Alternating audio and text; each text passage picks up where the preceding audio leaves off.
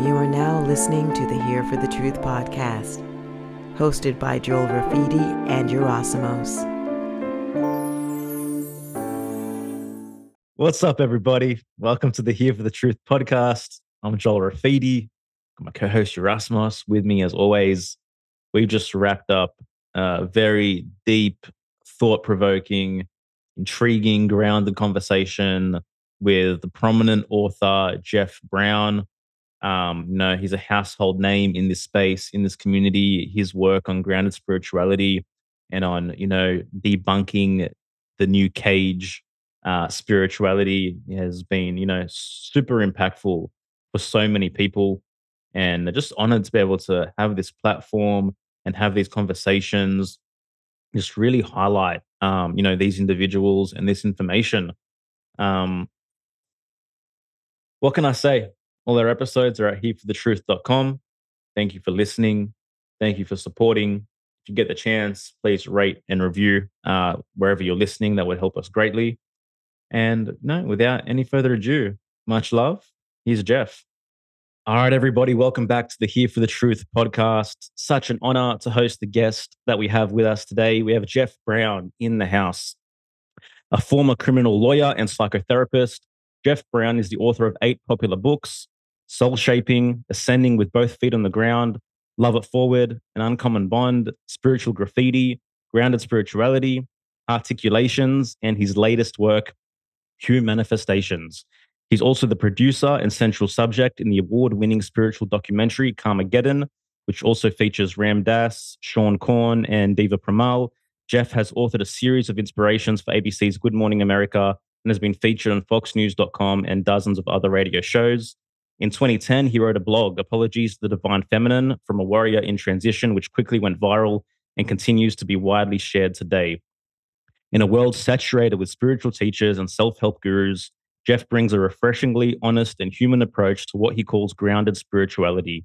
He's a dictionary of new terms, and short, impactful writings became a phenomenon some years ago and continue to be shared by seekers and growers worldwide. They've touched and benefited millions of souls. He's also the founder of Soul Shaping Institute and Enrealment Press, and his new podcast, The Enrealment Hour, can be found at all the usual places. He lives in Canada with his wife, poet Susan Freibort. Jeff, welcome to Here for the Truth. Great to be with you guys. You're a great bio reader. Seriously, you make a living just reading bios. Thanks, man. I appreciate that. If anyone listening wants to offer me another job, feel free to reach out. Yeah, people fumble bios so often, so it's good to hear it read fluidly. How are you guys doing? We're great, man. Super grateful to have you here, and just excited for this conversation. That can unfold in any number of ways that we're about to get into. One way we always like to kick these conversations off is we want to dive deep into your personal story, your major rites of passage, and I guess just the major catalyzing moments that led you down this path. Wow. I would say that, whatever led me here, some part of it had to do with glimpses of path and possibility in my teen years. There was a famous criminal lawyer in Canada that I used to see on TV named Eddie Greenspan, and I used to feel like, I'm going to work with that guy one day. Just something about that guy. And I was a very practical guy, kid, edgy, warrior, feisty, in a survivalistic family, not sort of prone to sort of spiritual or divine imaginings. But I had some clarity around that, and ultimately sort of saw myself doing law, and then leaving law, and then moving, studying psychotherapy, humanistic stuff, and then writing. And it just felt like that was encoded in me. It was like I had some, either I was delusional or I had some glimpses of possibility that actually lived inside of me. And as it turns out, I probably was right. James Hillman called it the innate image. So the idea that we all carry this sort of pathways of possibility, what I call sacred purpose. You can call it whatever you want. And then I did end up going to law school, University of Toronto, and then articling with Eddie. You article in Canada for a year before you're called to the bar.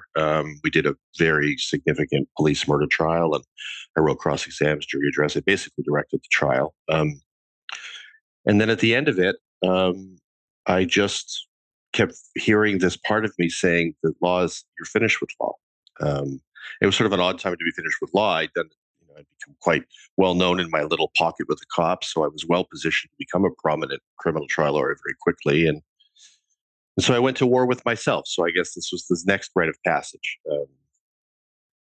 I always had this kind of part of me that was witnessing me from around the age of 13.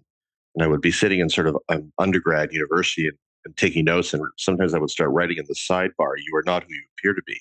So it was like I had this inherent awareness of the distinction between my adaptations and disguises, and then this thing that I call true path or sacred purpose over time. And so that was my work. My work was trying to align myself with this true path and the deep belief in it. And so ultimately, two parts of me went to war. The part I called the warrior, which was the archetype that was so familiar to my soul, I believe, and this other part that the warrior disparaged and called Little Missy, inner daemon, guiding angel, some part of us that holds the truth of who we are. And somehow she won. And I stepped back from law at the moment when I was just about to sort of sign on the dotted line and get a practice going with some guys. And I just then explored the inner realms, something I was very, as a driven, pushy, warrior-esque guy, was very uncomfortable doing, but I felt like I had to do that. And spent a number of years just getting by, but living in reality, internal reality, and having experiences to explore who I was in relation to them. And I tried to write a few times, but it wasn't the right time. One of my lines in Soul Shaping is, if you step on the right path at the wrong time, you've stepped on the wrong path. So I'd stepped on the wrong path. And I ended up doing a graduate degree in humanistic psychology at Saybrook at a distance, because that was the second thing on my list. And then I went to Harbin Hot Springs in just before 9/11, and had this, Northern California, had this really powerful release experience for a number of weeks. And when I came home, I was ready to write. I guess I'd suffered enough, learned enough, lived enough, or was audacious enough to think I had something to offer. I don't know. And then I started writing then, and I pretty much haven't stopped since. Yeah, so there's a lot of markers and moments, but I think the thread that runs through it is that I sort of, for whatever reason, had the audacity to believe that there was something called true path, and that I developed terminology around, truth aches was a term that I developed when I had indicators that I was off path. Yeah. We all have, I think, all kinds of different ways. And then I saw what the difference was when I was on path. The little voice inside went quiet. It's like I was where I was supposed to be. And for the most part, over the last 20 years, I haven't really heard from Little Missy, because I think I'm probably doing what I'm supposed to be doing. Love it. I love it, man. I love the hero's journey for each person. And I know Joel and I, it's just what we highlight on. We love talking about it. Spirituality is a word that is thrown around everywhere in all different manners. And, you have a book called Grounded Spirituality. Maybe that's a good starting point in terms of just defining what that means and just your view of spirituality in general. Yeah. So it became clear to me. I became sort of a student. I was a psychotherapy guy at the beginning, and then I became more interested in this thing called spirituality. And, I was accessing through somatic psychotherapies a unity consciousness field. So if that was what they were talking about, I was like, well, just go clear your emotional debris and get in your body and you'll be here. What are you even talking about? Why are you sitting in a stillness in a meditation cave or something in order to get here? Just cry. Or rage, or you scream, rage against the machine, move that stuff out of you, and you'll get space inside and you'll feel like you're present. Presence is a whole being experience. So, I started to explore that question. And I think on the simplest level, it's interesting, nobody really asked, when people say I'm a spiritual person, people sort of assume, there's one of these various forms that could come in. You could be, a very disciplined, meditative, or meditation warrior, or you could be, have crystals around your bed, or whatever it means to people. And I was like, let's just ask the question, what does spirituality mean? Because for me, spirituality, it seemed to me, meant reality. So that if you could quantify it for the moment, the most spiritual person was the one who was holding the greatest number of threads of reality. And most of what I was seeing were, say meditation experts or something, or new cage what I eventually called the New Cage practitioners, who had sort of perfected certain threads of consciousness and omitted everything else, and in fact called everything else your story or an illusion or the matrix, or but yet it was all real and real in our bodies and real in our bodies. And so for me, spirituality is reality. So that which we've been calling spirituality for the most part for centuries, to me, is exactly the opposite of spirituality. It's dissociated. It's enlightenment. You know, it's like self-avoidance masquerading as enlightenment. That's how I characterize it. You know, I would watch Tolle, I would listen to Tolle, and I would sort of fall asleep, and he'd be talking about awakening, and I just kept falling asleep. And I thought, this is not awakening. This is asleepening. There's something wrong here. You know, and he tells this whole story at the beginning of his book called The Power of Now, which I call The Power of Self-Avoidance, where, you know, he talks about how he was sort of suicidal, and then all of a sudden something happened one night and he woke up and he was, an enlightened person. And most therapists call that dissociation. But in the so-called spiritual world, we call that awakening. And when I made my film Karmageddon, I would ask all these Neem Karoli Baba people that called them the Neem team, you know, these men in particular, I'd say, I don't get it. Bhagavan says he's enlightened, but he's got some, let's say, some ethical issues. And they would all say the same thing. Like I was asked a stupid question. Enlightenment comes to who it comes to. Doesn't matter what work you do on yourself. Doesn't matter if you clean up other parts. It's irrelevant. And I was thinking, well, all these guys have terrible ethics and, you know, acting out with women all over the place. And they can call themselves enlightened because normally spirituality, the way we've understood it, splits off this thing called sacredness from humanness. So anything to do with your humanness, your ego, your feelings, your story, your personal identifications are sub-spiritual. And for me, it became clear that it's all spiritual. Presence is a whole being experience, or it's nothing at all. And grounded spirituality for me emanated from the feet up, from my capacity to connect with Mother Earth and connect with all other realities, and at least do my best to do that. And when I was able to do that, I felt like I was really here. Mm-hmm. And when I wasn't able to do that, I felt like I wasn't. And yet that was the thing they kept calling spirituality. So it just started to feel like, I call it just patriarchal spirituality. It just felt like a con to me, like a big fat hustle that's been going on forever and ever with clothes and outfits and bells tingling and all kinds of silly, nonsensical, hierarchical things that are presented as something that they're not.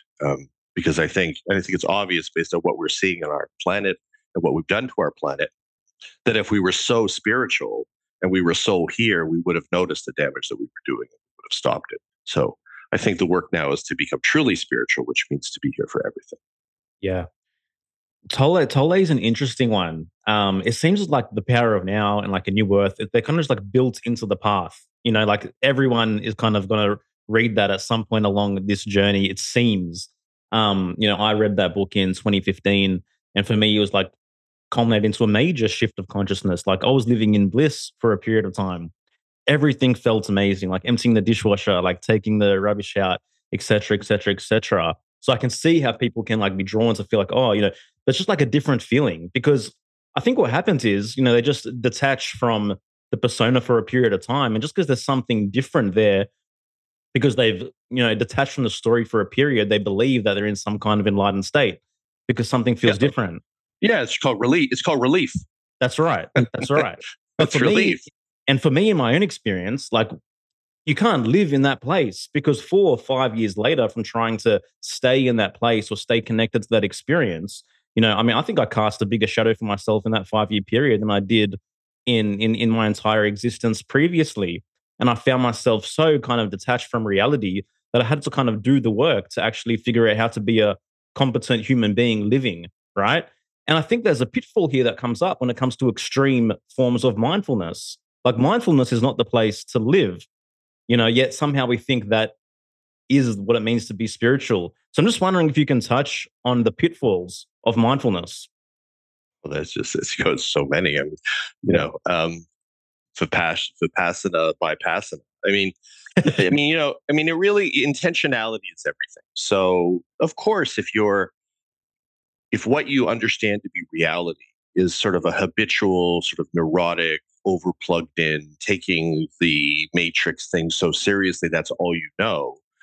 When you're given a pathway of relief, of stepping back, detachment as a tool, it's not a life, but detachment to begin with can be very beautiful and compelling and give you perspective and be useful and expansive. Even the spiritual bypass, which is mostly probably what that is, can be incredibly helpful. I mean, we want to have presence as a whole being experience, which means we can access reality in all kinds of different ways, including Eckhart's way. But when you start living there, you know, and you start engaging in the call the Advaita movement, I call the Avoida movement, and, you know, pseudo non-duality. I mean, what's non-dual? What's unified about a consciousness that omits everything uncomfortable from the unified equation? Ego's gone, identifications are gone, feelings are gone, body's gone, story's gone. All you are is a little dissociated head tripper who finally has found relief and has convinced yourself on a ironically egoic level, despite the fact that you've bashed the ego, that in fact you've entered into a realized state. And then you enter the world and you realize you're a complete fucking mess like everybody else. Even worse probably, because you've now spent 5 years not doing any work on yourself. So I think it's just important to say that, you know, leaning in the direction, and I understand why Oprah liked Tolle's book, The Power of Now. I understand why people like The New Earth, the book I call The New Mars, because it's not an earth that I want to live on, because it served a purpose for a period of time. But once you start depersonalizing, you've got a real problem. And that's really what that is. And it's for me, it's obvious from his energy that energetically, he's not here for everything. He's found a very, you know, even claiming his name is Eckhart, his name is Ulrich. So according to, I think, his wiki, and I think according to him, he had a moment when he sort of saw her dream where he saw Meister Eckhart having a pile of his published books. And then he got this idea he was going to be a published author, which is sort of an egoic vision. And then he changed his name to Eckhart. So the whole, you know, for a man who talks about formlessness over form, form mattered enough for him to do the name change. So if you start looking closely at all of them and all of it, you realize that they're confusing sometimes useful self-avoidance with something called enlightenment. If I could just read a bit from Andrew Harvey's foreword from Grounded. Totally. It does the stages, because I think, let me read it, it'll contextualize it. So Andrew says, the ancient alchemical path has 3 stages. First, profound experience of transcendence that reveals divine identity. Okay? Profound experience of transcendence that reveals divine identity. This makes obvious the truth of what's written in the Upanishads. You are that. So we're all of that. We're like, you know, Ajahn, I am the tree is me. All that whole feeling. You know, the fire hydrant is God, I am the fire hydrant. You know, that's a consciousness, and there's a feeling around that. The patriarchal traditions have mistakenly taken this stage for enlightenment. But the alchemists knew that this was only the first stage. The second stage is the stage that Jeff is a master of. That's Andrew's just being nice to me. But this is where the deep knowledge of the transcendent and the forces aroused by that knowledge are consciously integrated step by step with mind, heart, soul, and crucially, and more importantly, the depths of the body. As this second stage progresses, the third stage, which is called the simple thing, starts to emerge. And for this third stage, there are very few descriptions because very few people have truly matured in the mystery of profound union with all that this stage brings. So the idea is that you understand the significance of the first stage. You need the first stage. You got to pull out of this localized, habitual, narrow-lensed consciousness and explore another various, more expansive perspectives. And then it's like, then what? Now you're bifurcated. You're like a bird without feet. You're a bird with one wing. You're going to come crashing down to earth if you interface with reality and in the relational field, which is where the most of the triggers for all of us we know arrive. And then the question is, and the challenge is, how do we integrate that experience, the experience you had with living in your body in this world, and taking seriously that you're living in your body? You know, not, you can tell that they're dissociated rather than just introducing you to another lens when they bash everything human. That's a sign that they're trying to get away from their own unresolved humanness. So they'll say your story isn't real. Well, that's stupid. How can your story not be real? It's in your tissues. There's trauma tunnels in your body. It's dug into you. Your triggers are coming from your story, your individual story, your generational lineage, your historical lineage, ancestry, all of those things. It's all real. And that's the thing that's missing. They're trying to present the thing that feels comfortable is real and everything else is unreal. It doesn't work. It's not true. And if we go there, we're never going to evolve as a species because we're never going to work on ourselves. So I think that grounded spirituality is my attempt. And in the book, I spend many chapters interacting with an ungrounded seeker, realizing it's just not working anymore. You know, he's in a relationship. She wants a baby. He's like, I don't want a baby because they're going to pull me into my feelings. He didn't want to go near his feelings. You know, and meditating 6 or 8 hours a day in order to stay away from his feelings and to stay in that lovely pseudo bliss. It's not really bliss because the body is filled with all kinds of toxicity and shadow that's unresolved. But, you know, if you do it for a long enough period of time, you can convince yourself, and the village that comes to bring you the milk in the cave can convince themselves that you are the one that's bringing the higher vibration and all this higher vibration nonsense and the rest of it. And as we're seeing now, none of this changes anything. Because the only way we're going to get anywhere is if we actually realize that everything is real. And then we can find preferred paths, but we've got to start from recognizing that everything is real. Yeah. Do you think it's concerning when people explore spirituality with no foundation of understanding of the human psyche and psychology? Yeah, I think that's the whole, that's the whole game. Like Ram Dass and I hung out, you know, he was in Karmageddon and I went there a few times, one time over parts of 2 days. We had an amazing dialogue that I wish I had filmed where I was calling him a spiritual bypasser. I said, your name is Richard Albert. Your name is Ram Dass. So let's start there. And so that we engaged back and forth. And he, you know, he's a very noble dude, but you know, he hung out with Tim Leary. He was used to debate and he was able to handle it, but it wasn't comfortable. And we went back and forth and that was really his point. You're so psychological. And I said, why are you so uncomfortable about that? Were you just too fucked up that you had to get rid of the psychological? I mean, this was, you know, what happened? And we went back and forth like that. And the whole game was that the psychotherapeutic piece was trying to take you into your story, to your pain, into all these negativities. And he wanted to be not Richard Albert. Being Richard Albert wasn't comfortable for him. Mm-hmm. He preferred to be elevated as the man, as the guru, as the Ram Dassian. But yet, he had this brilliant mind that when you engaged him in debate, was able to go there. And at the end of the 2 days, cutely and uncomfortably, he said, oh, you're right, Jeff, I'm a spiritual bypasser. Get out of my house. And, you know, and I lovingly got out of his house. And then, you know, I thought, oh, well, that's cool. So maybe now when you have your big Sunday Sangha, when they come to the house in Maui, you're going to, you know, acknowledge what you acknowledged to me, you know. But of course, he just went back to being Ram Dass. And you know that was his shtick, and it helped a lot of people to project and objectify onto him all kinds of things that they needed to feel like there was this loving, realized big daddy because they never didn't have one, and God is unseen, and so he became this projected figure, even if below that it was all mixed up, and I love the guy. He helped me, but you know, and I helped him. I mean, after the filming, he cried because he'd done some healing in the heart of these various interactions we were shooting Karmageddon. But, you know, he was a good example for me because I had the most positive transference onto him out of all of them. And yet, you know, once you got down to it, it was avoidance and his fleeing the psychological was a huge part of whatever his problem was in his life because there was a lot of unattended to material that demanded recognition and demanded some form of resolution. So do you think there's like any value to be extracted from, for example, Ram Dass's teachings? Absolutely. Yeah. I mean, I think if you go in thinking that he's got it all figured out, don't go there.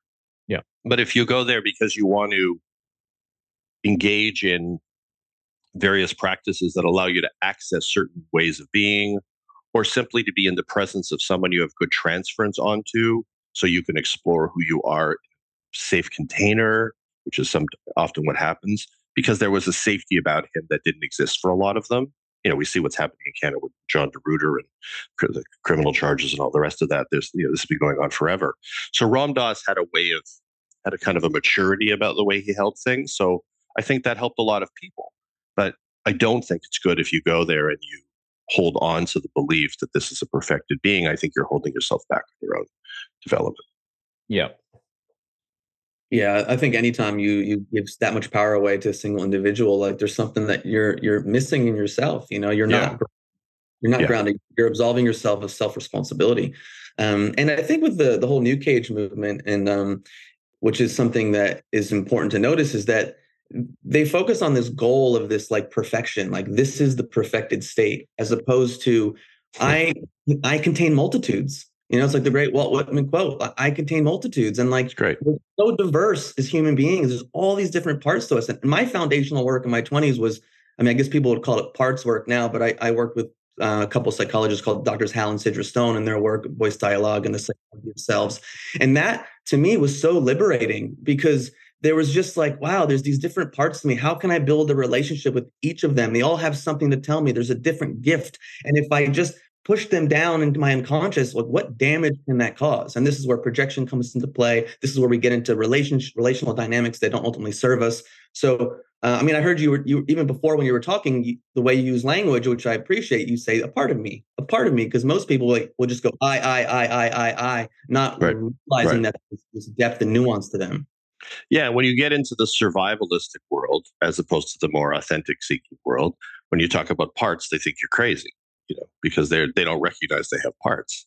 But we do. I mean, until they all integrate, and even then, there's still some identifiable parts or aspects of the human experience. And I think for whatever reason, and I don't know where this came from, in my teen years, I started to name my parts. And it's because I understood there was a distinction between, I believe there was a distinction between who I really was. And again, these sort of adaptations, disguises, defenses that got me through life. And I think that's a very important initial question. When you ask the question, who am I? Ask yourself which parts of you, which you have to probably, it's helpful to name them or to identify them, are survival strategies or coping strategies, and which ones really feel like fundamental to you. Because some parts do fall away when they become not needed anymore, and others stick around and reveal themselves to be fundamental to who you are. So that's why Dick Schwartz's work, I mean, you know, people have been doing parts work. I was doing parts work in my teen years. People have been doing this work forever. Virginia Satir did this work. I mean, so many people did. You did this work with the Stones. And, you know, I think there are a lot of ways to approach it. But I think it's a really important question. You ask the question, who am I and why am I here? Let each part of you tell you what they think. And then ask the question, which part of you is adapted and which part of you is authentic? Yeah. So like in this framework, is there like an authentic self? Like, is there a true self? Right. So this is my bias. My bias is based on my lived experience that we come in with a pathway to sort of our unique individuation, the idiosyncratic self. So, and for me, sacred purpose, the things I'm here to do, things I'm here to embody, the archetypes I'm here to shed and walk my way into are fundamental to my particular journey. That's why nobody can tell anybody what their journey is, because it's so personal and it's so unique. And I think it is remarkably individuated and authentic. And then there is also, without overstating it, you know, I don't have any problem with us focusing on this sort of, we're all part of the self-feel, you know, I called it Western consciousness in my first book, Soul Shaping, the blend of the sort of quest for individuation that's fundamental and the healthy self-concept fundamental to the West and the quest for essence, let's say, and unity consciousness fundamental to the East, which I believe in the East was probably a necessary dissociation focus to get through all those difficult environments. But they both have value. I think we need to spend a lot more time working on the individuated self and the honoring of sacred purpose and the magnificence that lives within us, and then start asking how that interfaces with the unified field instead of jumping quickly to the unified field and bypassing the fundamental questions of who are you and why you're here. Who you are, Joel, and why you're here isn't just to be part of the absolute self field. I mean, that there's a very unique individuated guy sitting here, and who is he and why is he here? And I believe that information is held within our body. I don't believe it's the obsession with the mind, which is fundamental to patriarchal spiritual structures, is part of the avoidance game. The monkey mind is usually just a reflection of the monkey heart that's not yet resolved. So if you clear the emotional debris, move the stuff through the body, rage, cry, whatever it is you need to do, the mind calms down. So they're fucking around in the mind, witnessing the mind, watching the parts of the mind, spending hours inside of the mind, and then they go back into the world. Nothing's changed because they haven't dropped down into where the material's really held. Not just the trauma material, but I believe the information as to who we are and why we're here is really primarily held within the body itself. So we have to clear enough debris to get access to it, And we have to do enough work in the psychological realms, ironically, in order to strengthen ourselves enough to be able to handle the real spirituality of living reality in all respects. I think that it's all intertwined. Yeah, they just have it backwards. They're just doing it backwards.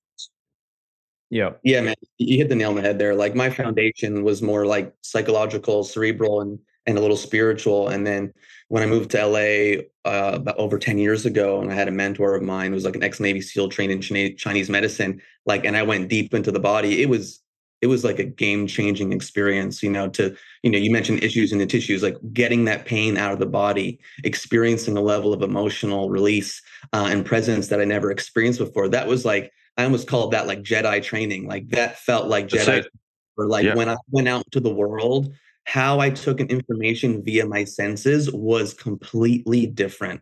Everything changed for me from that experience of coming back down, getting more grounded, and feeling the pain that existed inside me. It's real. I mean, we all know what happens when we don't feel it. That's a horror show. But I said in Soul Shaping, repressed emotions are unactualized spiritual lessons, because I believe that, it was about clearing debris. So I feel more at peace in my own body and have more space inside to clarify my path and direction. You're all bunked up. It's hard to see who you are and why you're here. But there was also this feeling that I had things to learn, and that expanded my capacity. So for me, emotional and spiritual maturation are synonymous. So it's all the same. So that work that you did is the work that allows you to be more present for this conversation, for example, which is thematically very important conversation for people to engage in. And if you hadn't done that work, you may be finding ways to dissociate from this kind of conversation. So, I don't see how it's possible to go deeper into reality as spirituality, and spirituality is reality, without attending to and acknowledging what you're holding and doing your best to clear the debris and to learn the lessons. If there are lessons, there aren't always lessons. Sometimes it's just a horrible thing that needs to be cleared. But if there are lessons, then learn the lessons so that you can transform into somebody who can handle more of reality going forward. Yeah. In your book, you mentioned you spent a bit of time with Alexander Lowen, which I think is incredible. He's one of the masters in this whole body psychotherapy field, and only one degree separation from Wilhelm Reich, which is, Wilhelm Reich was his therapist. Yeah. Yeah. So I'm wondering can you talk a little bit about that experience, and also like in your own journey, like what are the ways into the body? Like, does one have to experience excruciating pain by having someone stomp on them or go through intense breath work, whatever it might be, to get there and to do this work? Like, what are the other avenues? So Lowen, I did some session work with Lowen. He was my therapist for a period of time. I would usually take a train down to Connecticut to his little house. And I'd walk in this house in the middle of a little house in the middle of a horse farm in sort of fancy New Canaan, Connecticut. And then this dog would come in, and I would hear some big wild birds. I mean, he was all about the animal body. And then this man would come in, seemingly human, but more like a wild Mustang with these bright eyes and bushy tail and energy coming off him, and a sharp Judaic lawyer mind. Like he just had a sharp mind. And he'd bring me into this dank little room that had a breathing stool to go over and a thing to lie on to hit and kick and tantrum, because he tantrumed 300 times every morning, even in his 90s. And he would talk to me. So he'd sit me down in a chair that had never been cleaned, and he'd sit down in a chair that had never been cleaned. And it was sort of dusty, like the psyche, And I thought, this feels really fucking right. And I'm sitting with Lowen, And I would engage him. Like I was really, and he knew that he needed about 15 minutes of me talking from my mind to feel safe enough to get to the next stage. And then he was very good. He would say, "Are you ready now?" And I knew what it meant. It meant, you're ready to get out of your head now that you're here, and get undressed, and let's get to work. And this guy worked. This was old style work, I mean, he grounded you. He put you over the stool.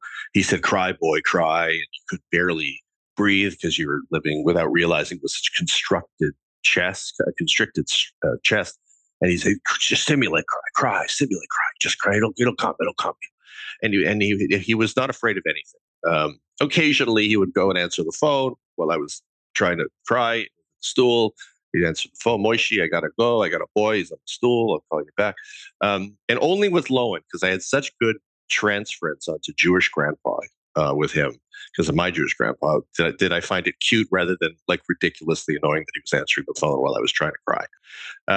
And, you know, and the stuff would open and all of a sudden I'd feel nauseous and I would remember things that in my habitual consciousness, I wasn't remembering. So that's how when you do the body stuff deeply, you realize, man, I'm a phony. We're all a phony.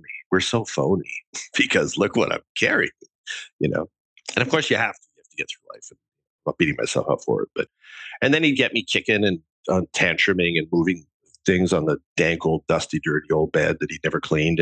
And so by the end of the hour, before I would go in, this is how I knew it was effective. Before I would go into the house, I sort of saw the house, I saw the horse farm, I saw the horses, everything was sort of separate, you know? And then by the end of the session, I would go outside and feel like everything was unified. So I was getting to the thing they were calling that spiritual state, but I got there through raging, crying, tantruming, nausea, and all the rest of that. And that was my first experience of spirituality. So when I said to Lowen, I think in our last session, I said, so what are they talking about, Al, with this spirituality stuff? And he went, oh, you know, like it was stupid. He goes, I paraphrase, you get in your body, you ground yourself, you clear your debris, then you become present for everything. That's spirituality. That's spirited. You're spirited. That's what we're talking about. You're here for everything. You're alive to everything. And I was like, yeah, that just seems simple, but not so simple because it's been so much stuff you're holding. And if you're egoically strong enough to handle the material and your circumstances, and if you can go spend time with Lowen in your life and all those things. And the whole world should have been in Al's office, but they weren't, you know? And so I think those techniques, bioenergetics, which is a pretty strong grounding, energizing, expressive, self-possession, discharge model, is incredibly brilliantly right, but not right for everybody. Some people are way too traumatized, they're ill-prepared and should not go anywhere near that kind of stuff. Or Stan Grof's holotropic breathwork, which can be incredibly transformatively cathartic, but also devastatingly destructive for the wrong person. Because if they're already egoically fragmented, these things can really fragment you. And in that case, something like Peter Levine's somatic experiencing work, or even David Bercelli's TRE to an extent, which I quite like, is more helpful. Some people need to go slowly, subtly, titrating, reconnecting, learning how to regulate differently. I was a discharger. I had a lot of physical energy coursing through me. I just needed to move the energy.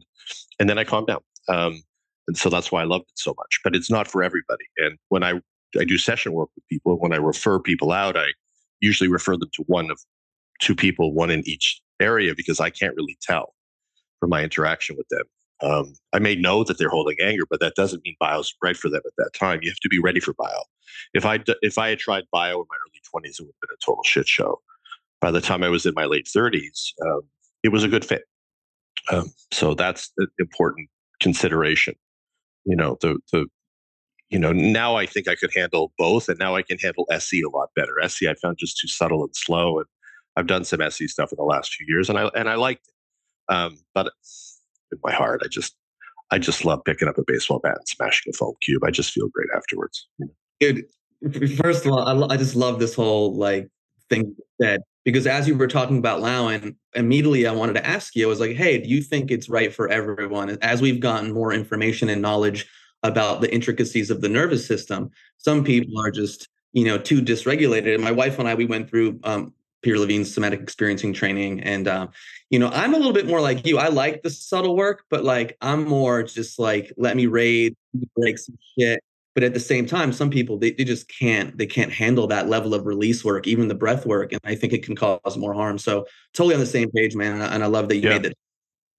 Well, it's and re-traumatization matters. Like, some people grew up in a very volatile, violent home. So even if they're releasing and it feels good to release their holdings, it brings them too close to that material. I mean, without overstating it or imagining myself sort of an intuitive master or something, I can sense in you an intactness. I'm sure you've worked for this. It makes sense to me that you could handle the fragmenting nature of the bioprocess. Because you feel pretty solidly intact to me. Your wife may disagree, but I think that's part of it. I mean, it's of course, there's no easy formula for this. I mean, it's, I remember when I did some holotropic breathwork when the great Stan Grof, I mean, I went to these masters for a reason. And I was deciding if they were really masters. I was always sort of cynical, but Lowen was who he said he was. People had issues with him, and he had issues with bio. I felt it became too administrative, and it lost the feeling of the body. And I understood what he meant about that whole egoic community or parts of it. And Stan Grof was a Czechoslovakian psychiatrist, if you're familiar with him. But the guy is just absolutely solid as a fucking rock. And he loved the study of these experiences of consciousness for the body. But I know that when I went to do that with him, because I didn't have such good transference onto him like I had with Lowen, I didn't feel safe at first. I could feel myself pushing back, pushing away, not getting close to it.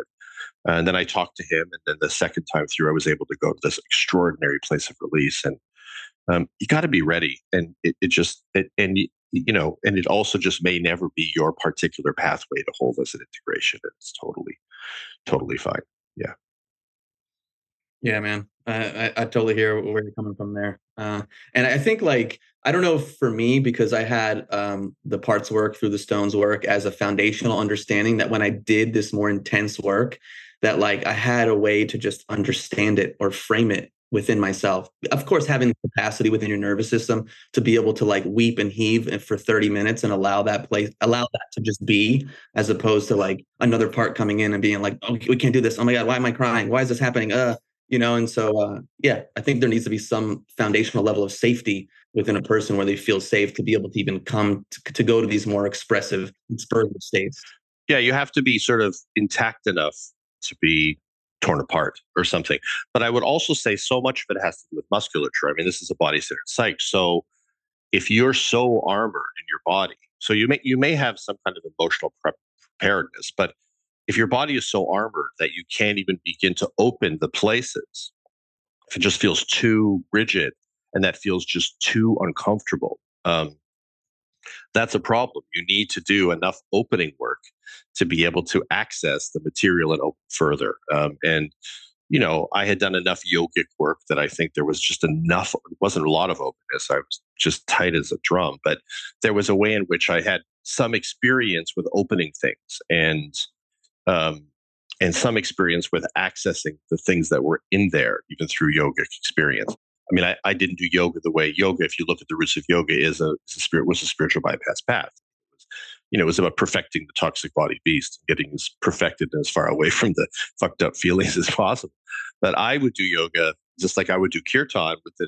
My goal was always to get, I call it barking dog yoga and grounded spirituality, to use yoga as an excavation and release practice, to allow material to come up. So when I'd go home and on the street, all this material was ready to move. And, I think if you've done some of that preparation work, you can handle bioenergetics a lot better. And if you haven't, and you're tight as a drum, then you got to stay away from it, or you got to go in really soft and really slow and subtle. Yeah. Which you couldn't do in Lowen. I mean, Lowen was not, a few times I went there and you set it up. So I would do like a session on a Friday. I would go back to this little dank little motel, and then I would go back on the Saturday an hour, and then he would send me upstairs. He would go work with Leslie, his wife Leslie, and we go in this big living room with all these minor birds. I don't know what they were. It's just like some tropical paradise, dogs barking. The animal body, right? It was all the animal body, and there were a number of people there that we, at that time would call mentally ill or mentally retarded, is the terminology, and they would all be standing in a circle doing a bioenergetic exercise class where you're just opening the body and releasing. Things are unbelievable. Should have them on every street corner. And these people were the most courageous human beings I had ever met. The places they could go, the depths they could go. These working with pioneers is not always a good thing. They're fucking hardcore. They are hardcore.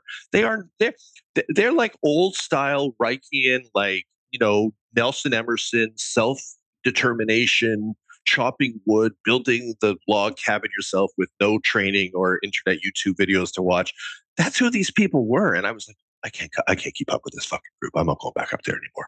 He said, you'll keep going until you can handle it. And I said, I can't handle it. These people were the deepest workers, the boldest. They weren't afraid of the emotional terrain at all. I'm like, what the fuck is going on here? These people screaming, howling, raging, screaming, looking at me, yelling at me, calling me names. It's like, who are you people? Powerful. And you know, one of the things that worries me now, we're getting so soft and subtle with our somatics. I'm a little worried nobody's ever going to release anything. I know what I just said. You got to go where you go and it'll get you where you go. But still, sometimes I wish there was a lot more. And I talked to Lowen. I may have done one of the last interviews with him. I have to find the transcript of it. He said, it's over. He said, we failed. He said, the culture is getting too overstimulated, too cerebral in order to survive. And there's no space to do this kind of deep work anymore in our world. And I don't believe that's entirely true at all. But he felt like he had failed because he was really hoping this was going to change the world. We will get there. We may get there.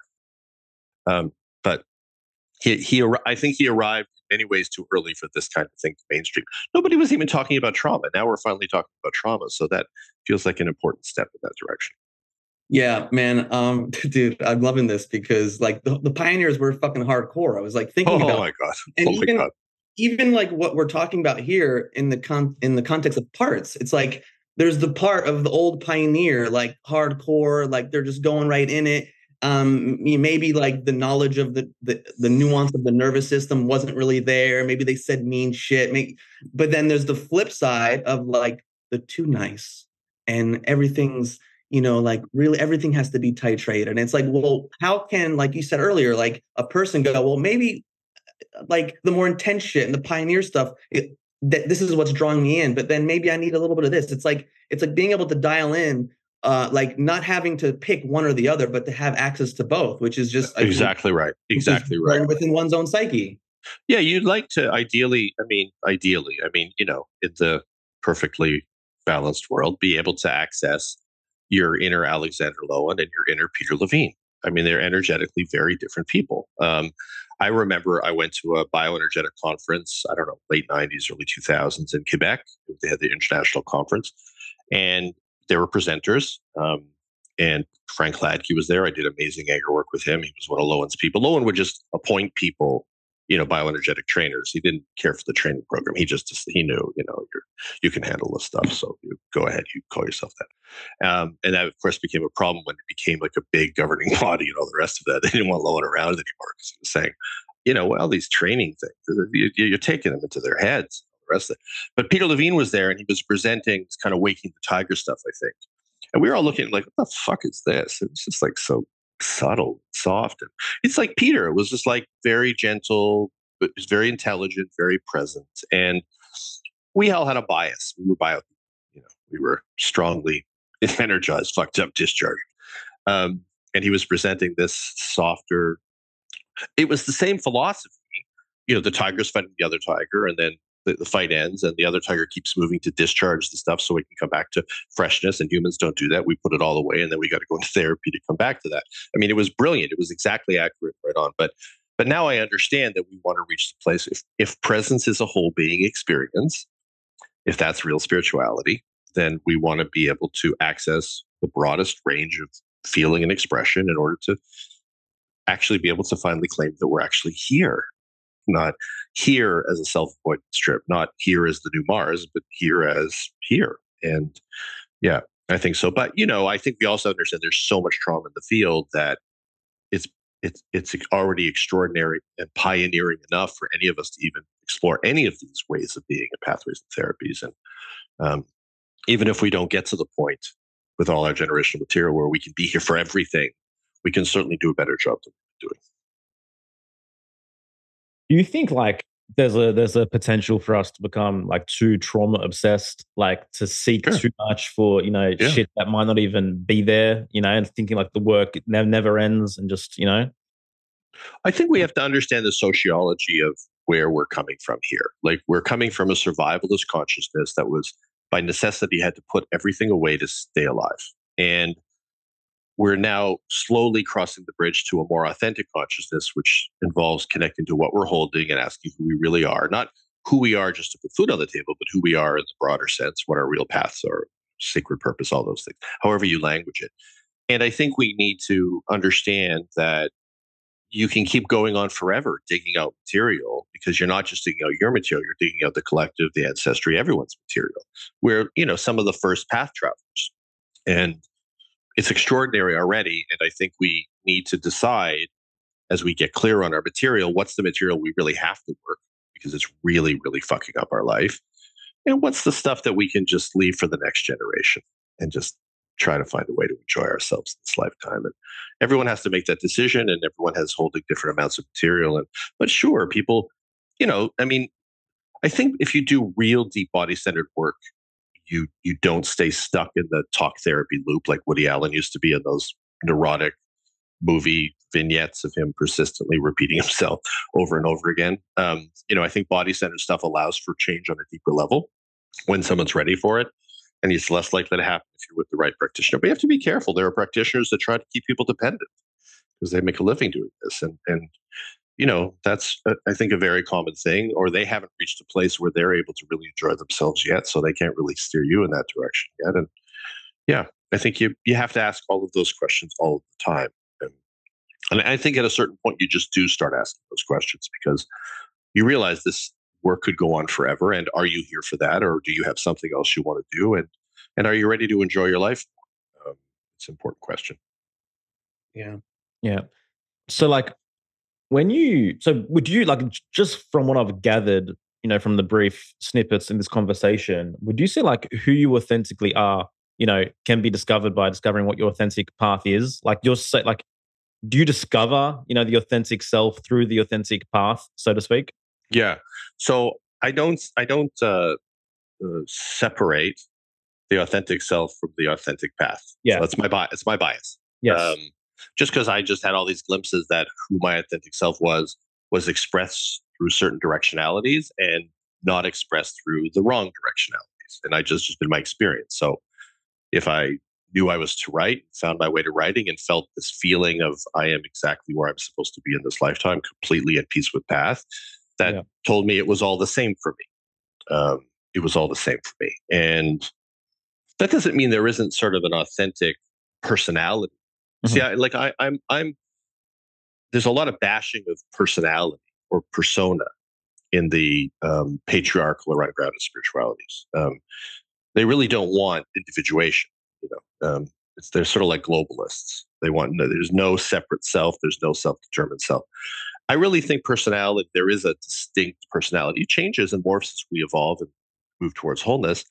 But I'm still going to experience Joel to some extent like I'm experiencing Joel right now, as long as Joel is aligned with his core personality. So I think it's okay. And, persona sort of implies it's some show we're putting on or something. And I don't believe that. I believe that sacred purpose and personality and the who you really are all wrapped up together.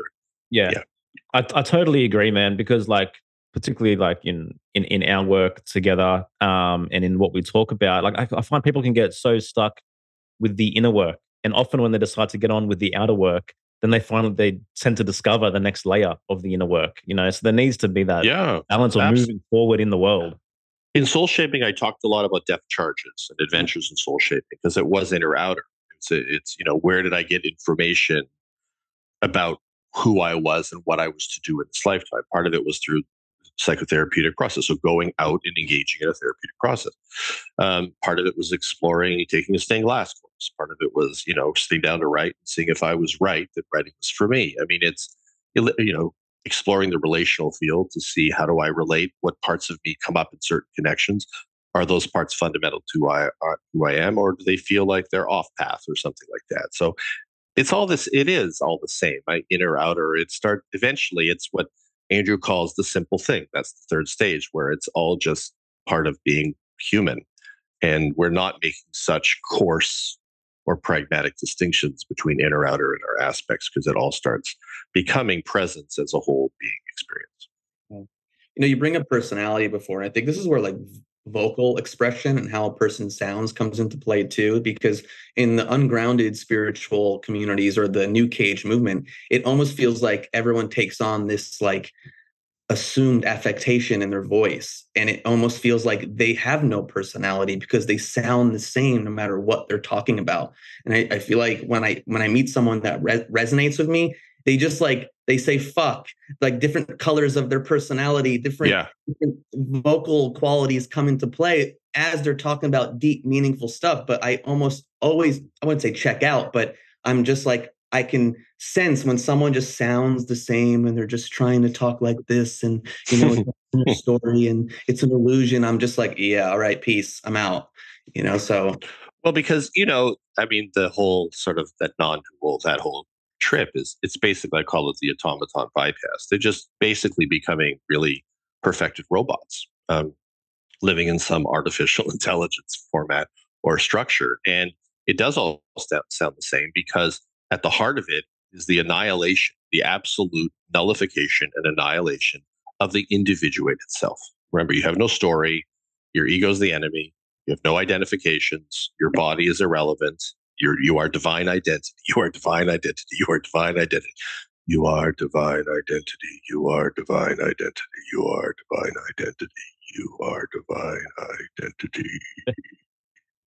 There you go. We're there now. We're enlightened.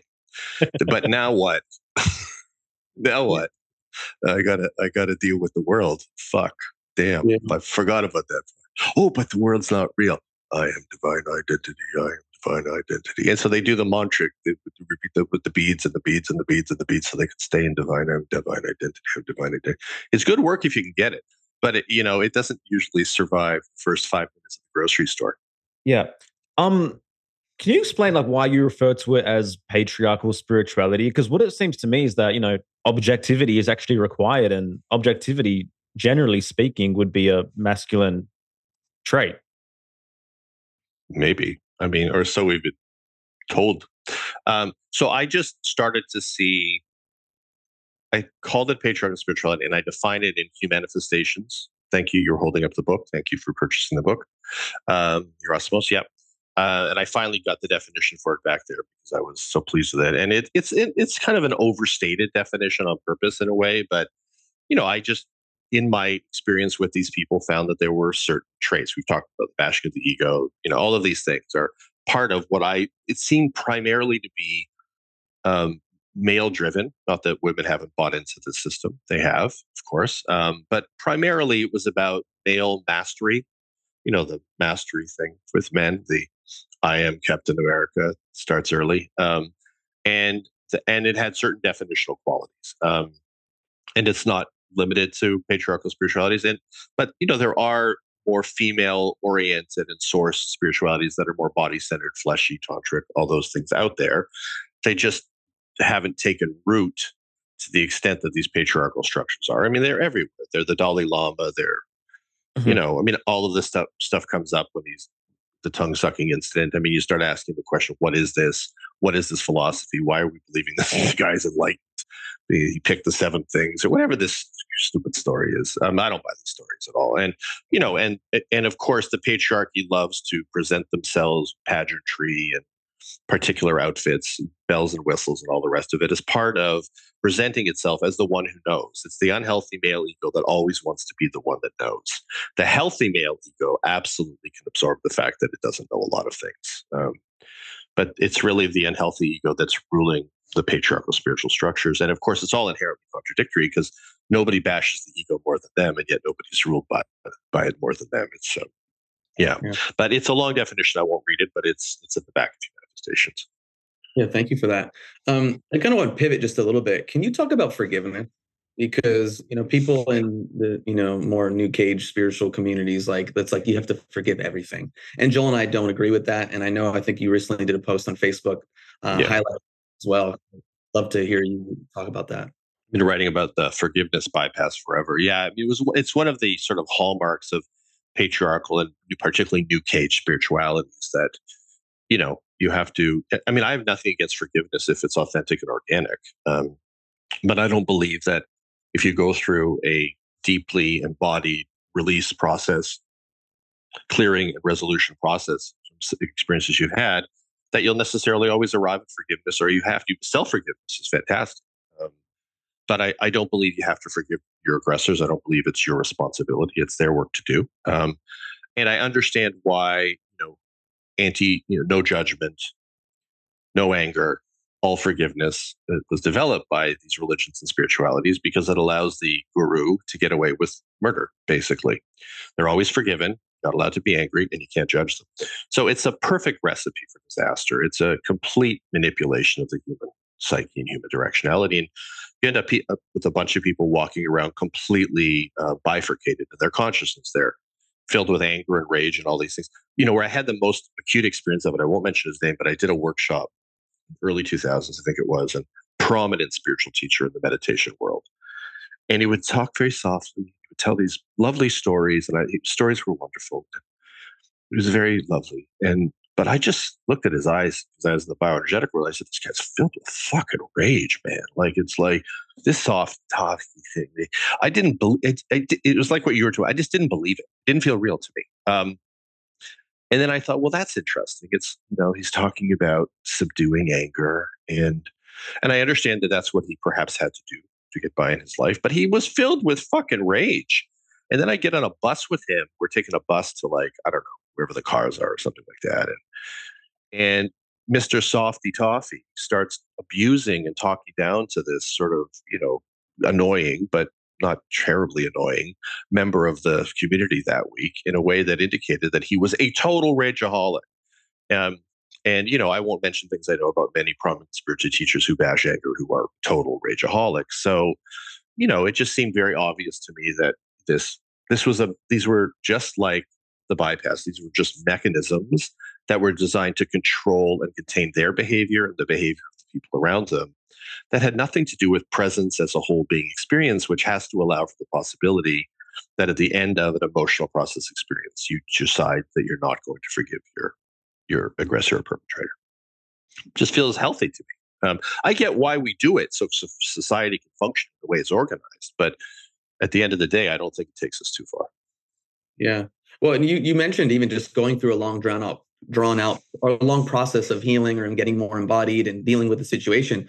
But so often I come across people that have just had something horrific happen to them, and then they're forgiving the person within 2 days or a week. And I just feel like there isn't this dance or exploration within themselves of all these different people will have different opinions on the situation and the relationship. Yeah. I mean, it's a coping strategy that run amok, Yeah. And for whatever reason, depending on their circumstance, maybe they work with that person, they have to find a way to survive. And so they maybe unconsciously are deciding to fabricate forgiveness for a period of time. It's fine. I mean, but at some point, if you can, it would be nice to come back down and ask yourself the question if you've really arrived at forgiveness organically. I mean, it's just about organic forgiveness or mechanism forgiveness. And for the most part, culturally, you see it throughout the religious world. It's just mechanisms, for the most part, that are masquerading as truths. Yeah. Seems like a similar sentiment when people talk about, deep trauma, horrifying situations, but they're laughing about it as they're talking about it. Yeah. And then you're confused. You're like, sorry, you're telling me something incredibly serious. You just got the shit kicked out of you in a back alley and you're laughing. And, so few people have ever been really listened to that they're probably just assuming nobody's going to listen. They're going to be gaslit. I mean, we live in a gaslit world. I mean, this term is if you really look close, the way we've set it up, I mean, it is everywhere on subtle and gross realm levels that somebody's experience is denied, reframed, upframed, relanguaged, corrected, all of this.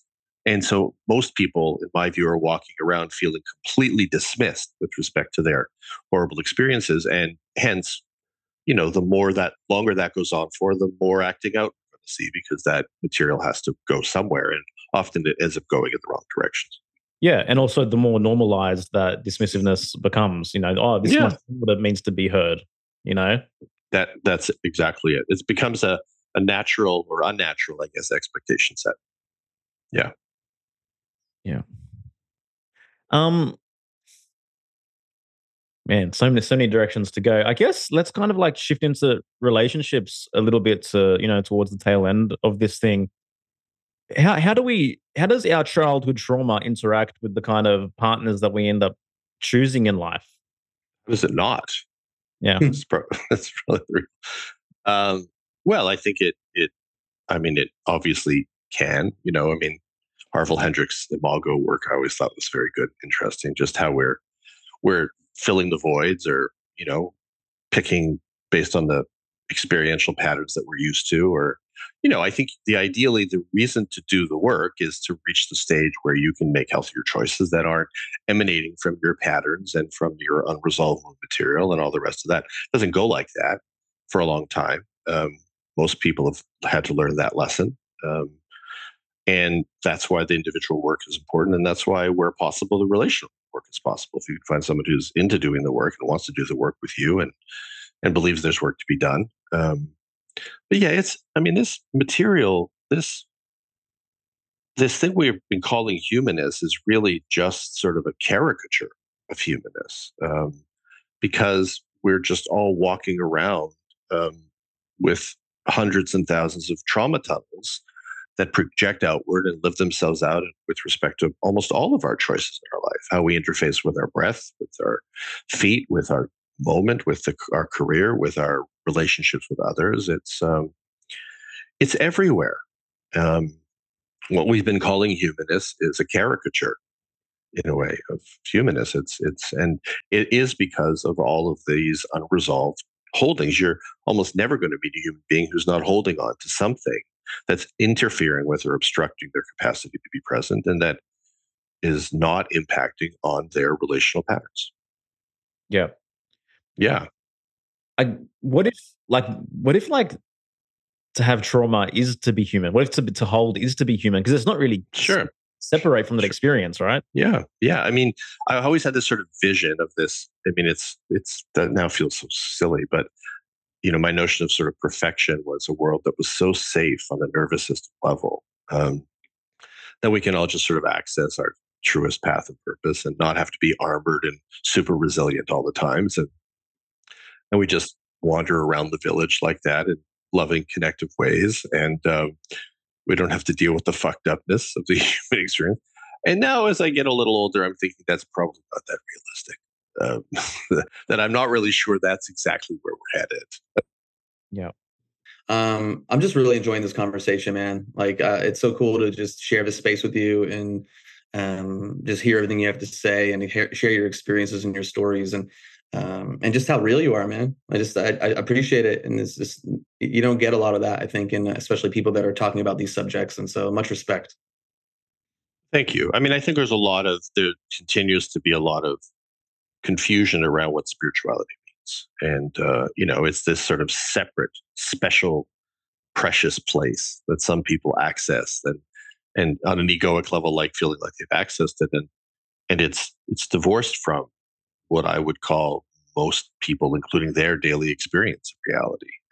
And, yeah, I think that my work and you guys can hold the space for it. And I've probably done over 1,000 interviews over the years. And I think some of my favorite ones, and this is one of them, to be honest, but some of my favorite ones were with sort of, you know, just kind of American psychics on these like kind of raunchy radio shows. And it's like, you know, the fact that they think they're psychics might be silly, but maybe it isn't. But there was just something so sort of bingo parlor genuine about it. I just felt like I could just relax and just not present myself as somebody who knew much of anything. I mean, I think I figured a few things out, but I don't for one moment think any of this is easy, you know, or that I'm an enlightened master or something stupid like that, you know. And the moment I start to think like that, I know 5 minutes later I'm going to get something's going to happen. It's going to remind me I am far removed from that state of being. So I like that because I don't know. It was just like people were calling in about their dog dying. Can you talk to my dog? And it just felt like it's just like.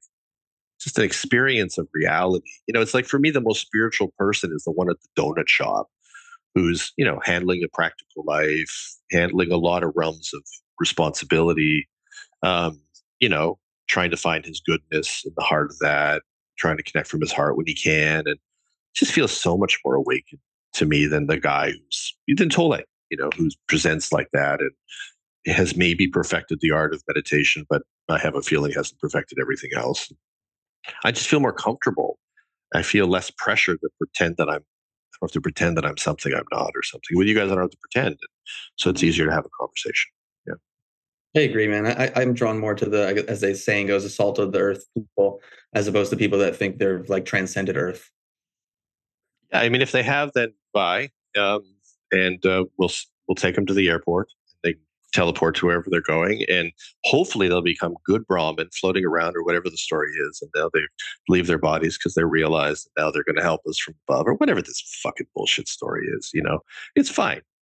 It's good work if you can get it. And if we can just find the teleport location, I'm happy to drive them there so they can stop plaguing us and lying to us about what enlightenment is, so we can actually do some work to awaken on a human level. Yeah.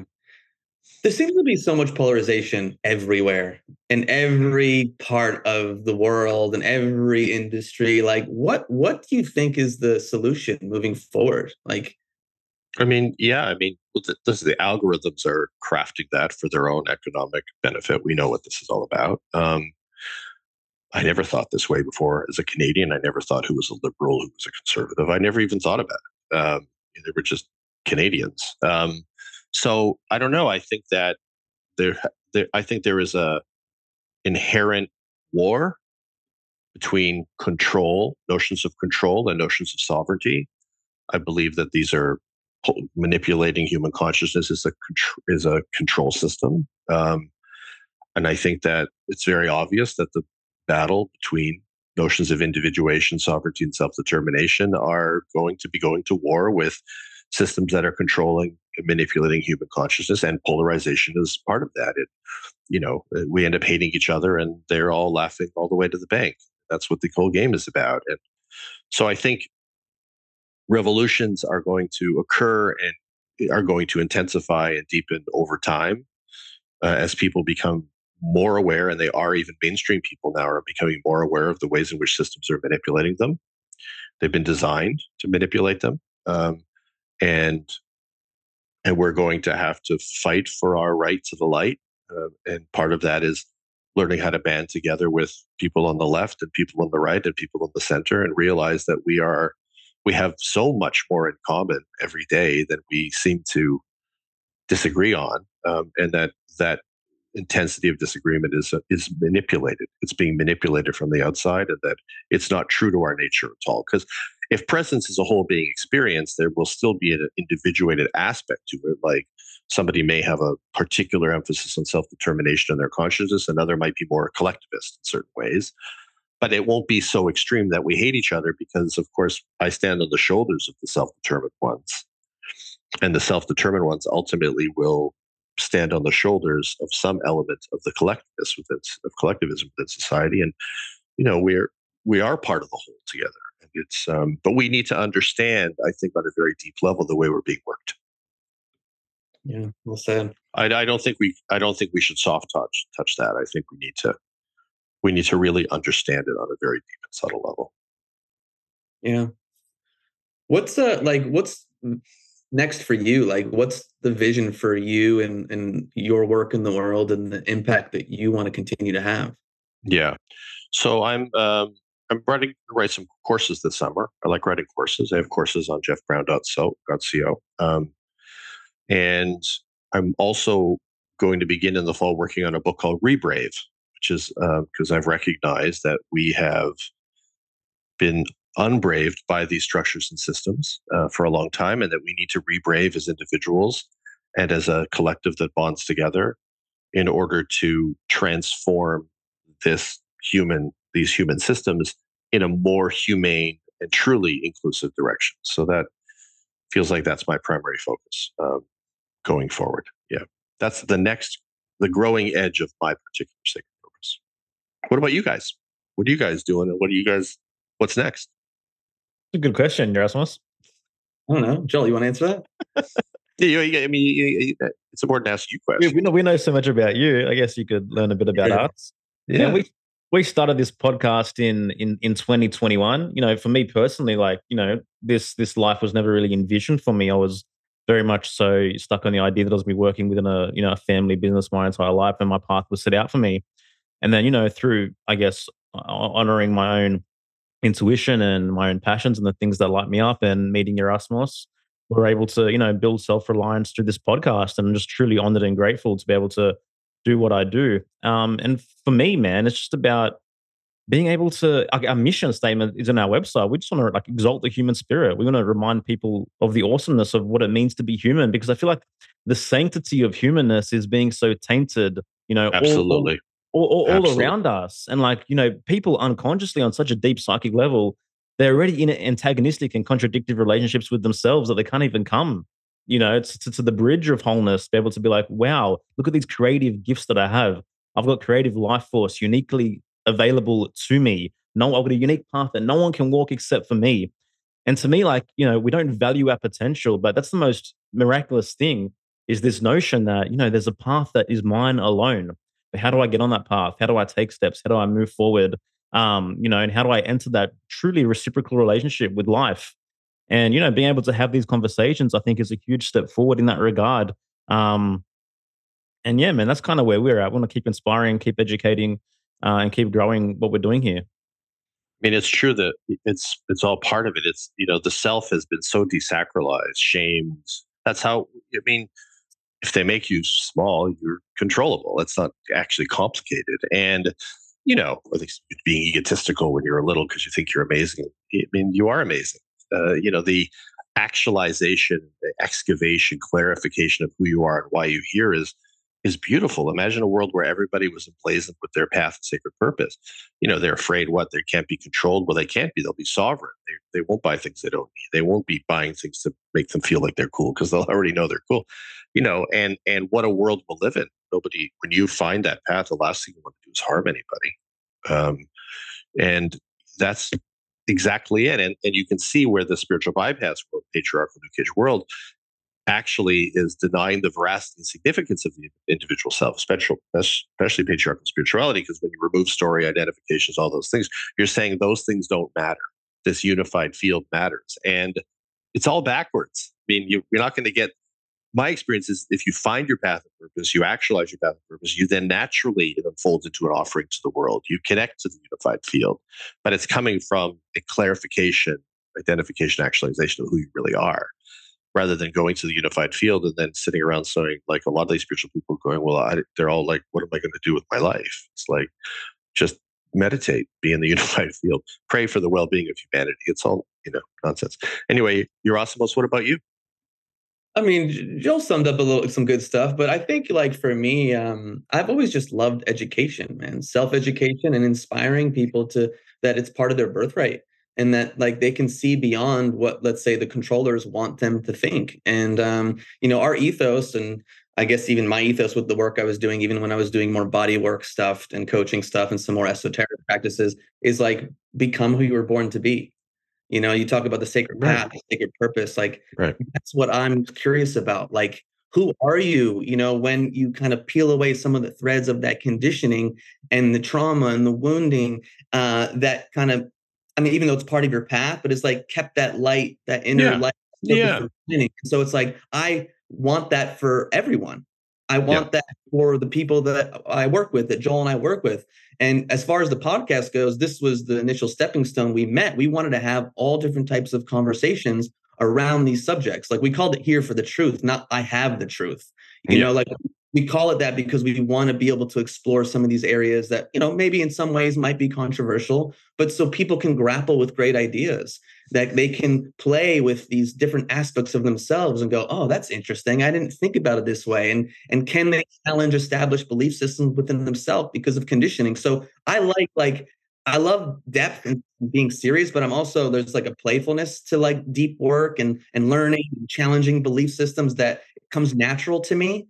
And so I think that's part of my mission, is to let people know, like, it can be fun. Like, it may be painful, but if you have the capacity to feel the pain, even within the pain, be like, wow, this is cool. I'm experiencing the depth of who I am, and I'm having these relationships, and I'm reinventing myself, and I'm learning more who I am, like, on the journey. Wow, it's so fucking cool. Like, again, it's like, you think about children, they have this sense of wonder. And even when I was acting for years, you know, some of my mentors, They wouldn't say, like, become a child, but, like, can we bring back that childlike state? Can we bring back some of that wonder and the expansion that you had? And I do the best I can, obviously, to keep that sense of wonder and excitement alive, like, and want to share that with other people, if that makes sense. Beautiful. Beautifully said. Rumi had this great quote, "Some people pick up their tools, others become the making itself," that I always loved. And I think it's important to say, like, you know, in the Americana of purpose talk, you know, you're going to find the great giant thing you're here to do or whatever it is. And for me, purpose is like, I experience myself as a car on a highway that, you know, there's an exit sign that's like, oh, that's the next thing. And then get back on, then do the thing, get back on, next thing appears. It's an unfolding towards wholeness. Sometimes it has really clearly identified paths. Sometimes it's something archetypal and broader and vaster than that. And that my definition of sacred purpose includes the healing of the unresolved material. And there's often people, I'll do sessions, I'll say, well, you know, how much longer do I have to do this work before I can find my purpose? Say, oh, wait. At the stage we're at in this collective, this work is purpose. This is a really key point that we're at. And quite often when people do the work, it becomes the offering to the world. They become somatic experiencing practitioners. They become bioenergeticists. They, you know, wherever there's growth, there's purpose, in my view. And if for them, their growing edge is slowing down the question, what are they here to bring to the world? And answering the question, what I'm here to bring to the world right now is healing the stuff that nobody ever attended to. That's also part of this beautiful becoming your own magnificent self process and moving the collective needle forward. Yeah. The obstacles we overcome tend to become our gifts to give. Yeah, often. Yeah. Often, not always, but often. Yeah. Often. So I just don't want to go too new cage. Often, but not always. Totally. Yeah. I want to touch on a point you were bringing up before in regards to self-denigration, something that we didn't hit on was this whole notion of aestheticism, right? Which is so rampant within the Eastern culture now, has kind of drifted into the West. For example, extended celibacy or extreme fasting or body piercing, etc. To me, all these are, manifestations of the underlying notion of, Eastern mysticism, I guess, or New Age, self-denigration, by punishing the self, by punishing the body, by withholding from everything, then I will, become enlightened. Well, they'll become something. They'll become enlightened, probably. It's all part of that. The denigration of the self. This is just one of the forms that denigration takes. And it may be for some people, in order to access that thing they call a higher state. I'm not into higher states. I'm into truer and deeper states, but they're in a higher state. So to access that and maybe get the perspective they need from the higher state, putting it in the most positive light, they have to smash their body to bits, starve, drink, not eat, something, so they can access something. I'm not particularly interested in accessing higher states or what they call higher states, which really for me are really transcendent, absolute self-avoidant states. And it makes sense to get there that they have to destroy the self. It's just another way they can destroy the self. And for some people, the idea of self-eradication isn't enough. They actually literally have to do it in order to access that thing they're hungry for, which is ironically moments of relief from the self by destroying the self altogether. And, it's all extremely fucked up in my view. If our goal is to reach a place where we can be here for everything and see everything as real, not all states or experiences are preferred. That's the work to figure that out. Selective attachment to things, but to at least be able to hold the space for all elements of reality, which includes all elements to begin with of the self itself. I mean, they can't say that the self is a reflection of God and then destroy the self while they're questing for God, because they've now destroyed God. So it's all, if you really look closely at the tenets of this stuff, it's all contradictory, and they have various ways to keep them away from lodging themselves in the intrinsic contradiction of it by using the mantra repetition of various teachings over and over and over again. And the teacher who knows best to hold the space every time they come into doubt, the teacher leads them back in the direction of self-avoidance masquerading as enlightenment, which I believe is pretty much what's all of it's about. And I think it's also important to say sociologically, these things arose from realities where it must have been required to experience reality in these ways. It's not all sort of, criminal or something or malintended. Often it was, I didn't live in the Buddha's world. I don't know why the Buddha had to leave his family and leave the world in order to access something he called higher states. Maybe that's what they had to do to be able to paint a picture of possibility that humanity has something to look forward to, for example. Yeah. But I think now, maybe, possibly, for the moment at least, we've built enough of a framework, civilization, where we can explore the question of the deepened experience of self in ways that aren't quite as extreme or self-avoidant as they were before. Cool. We need more descension, not ascension, right? But get back into our bodies and to the ground. Yeah, going down to go up, that whole thing. Like, I think it's, I think Sanyel Bond, I used to use the term waking down, and then I found this guy, Sanyel Bonder, and I think his wife's work, written a book called Waking Down. And I think that's just what we're talking about. And I understand why it's scary. It's painful. Waking up is a lot less painful because it's, there's nothing really up to hurt you. Reminiscent of the great Jung quote as well, no tree can grow to heaven unless it has roots in hell. Brilliant. Yeah. I've never heard that quote. That's a great quote. Mm. I think that's all we're talking about. Yeah. And it seems so simple, but yet it's not. Yeah. It's not. And like, again, this is where it's like compassion is required as well, because like, people feel safe in their bodies because of extreme abuse or neglect or whatever the case may be. Like, the ideas of waking up, the ideas of ascending, the ideas of transcending are appealing, mm-hmm. Actually re-experience some pain and suffering that someone experienced at a young age, it is scary. So, again, each person's journey is their own. We've all experienced trauma, some more than others. Yeah. I mean, I think this kind of a conversation is really important.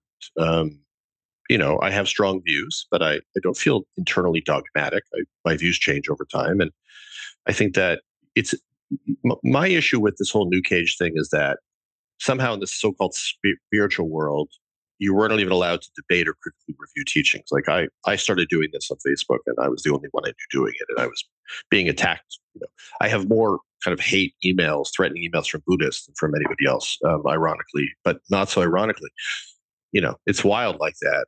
But I think that, somehow spirituality found a way to get exempt from the critical review thing that was happening everywhere.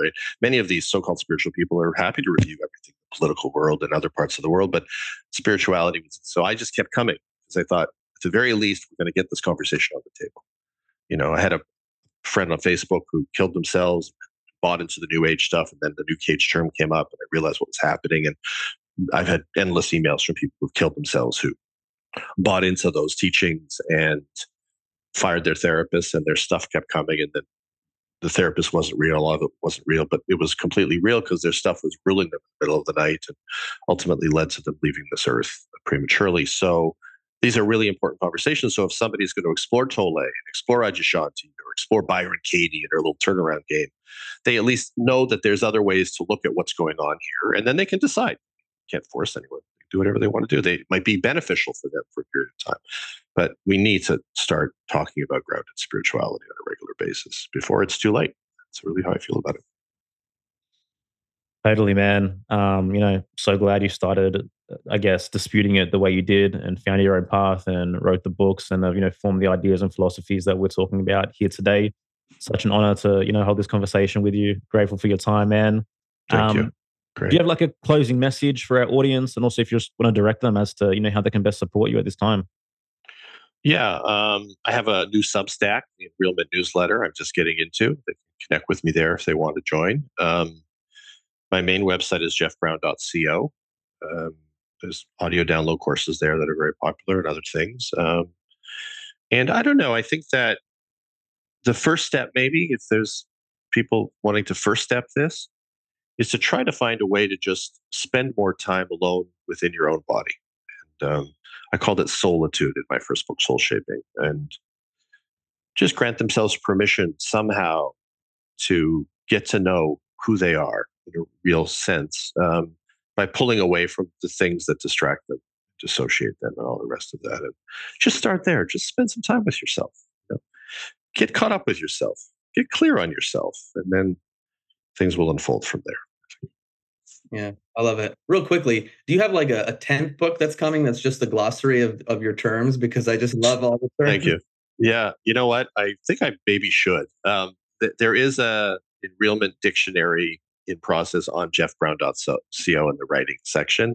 But I think it would be good for me to do a definitional book and then have little exercises to sort of land the definitions. So maybe, thank you. Maybe that's the next book. So I expect it to be acknowledged in the acknowledgement section of the book, so I appreciate it.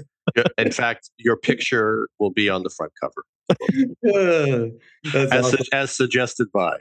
Jeff, again, I said earlier, much respect. Thanks for making the time for us. And I know our audience is definitely going to get a lot out of it. I definitely did. And yeah, looking forward to diving even deeper into your book, your books and your work. Great. Totally. Thanks, guys. It's great to be with you. I really enjoyed it. Likewise. Thanks for listening, everyone. We'll see you next time. Smoking mirrors, I'm seeing through the illusion. Waking up in a time, they think you're in a delusion. Somebody set the alarms, cause they be too busy snoozing. I'm in a DeLorean. Fast forward in evolution to a place where we can share our confusions. Yeah, 450 BC, I'm sharing tea with confusion.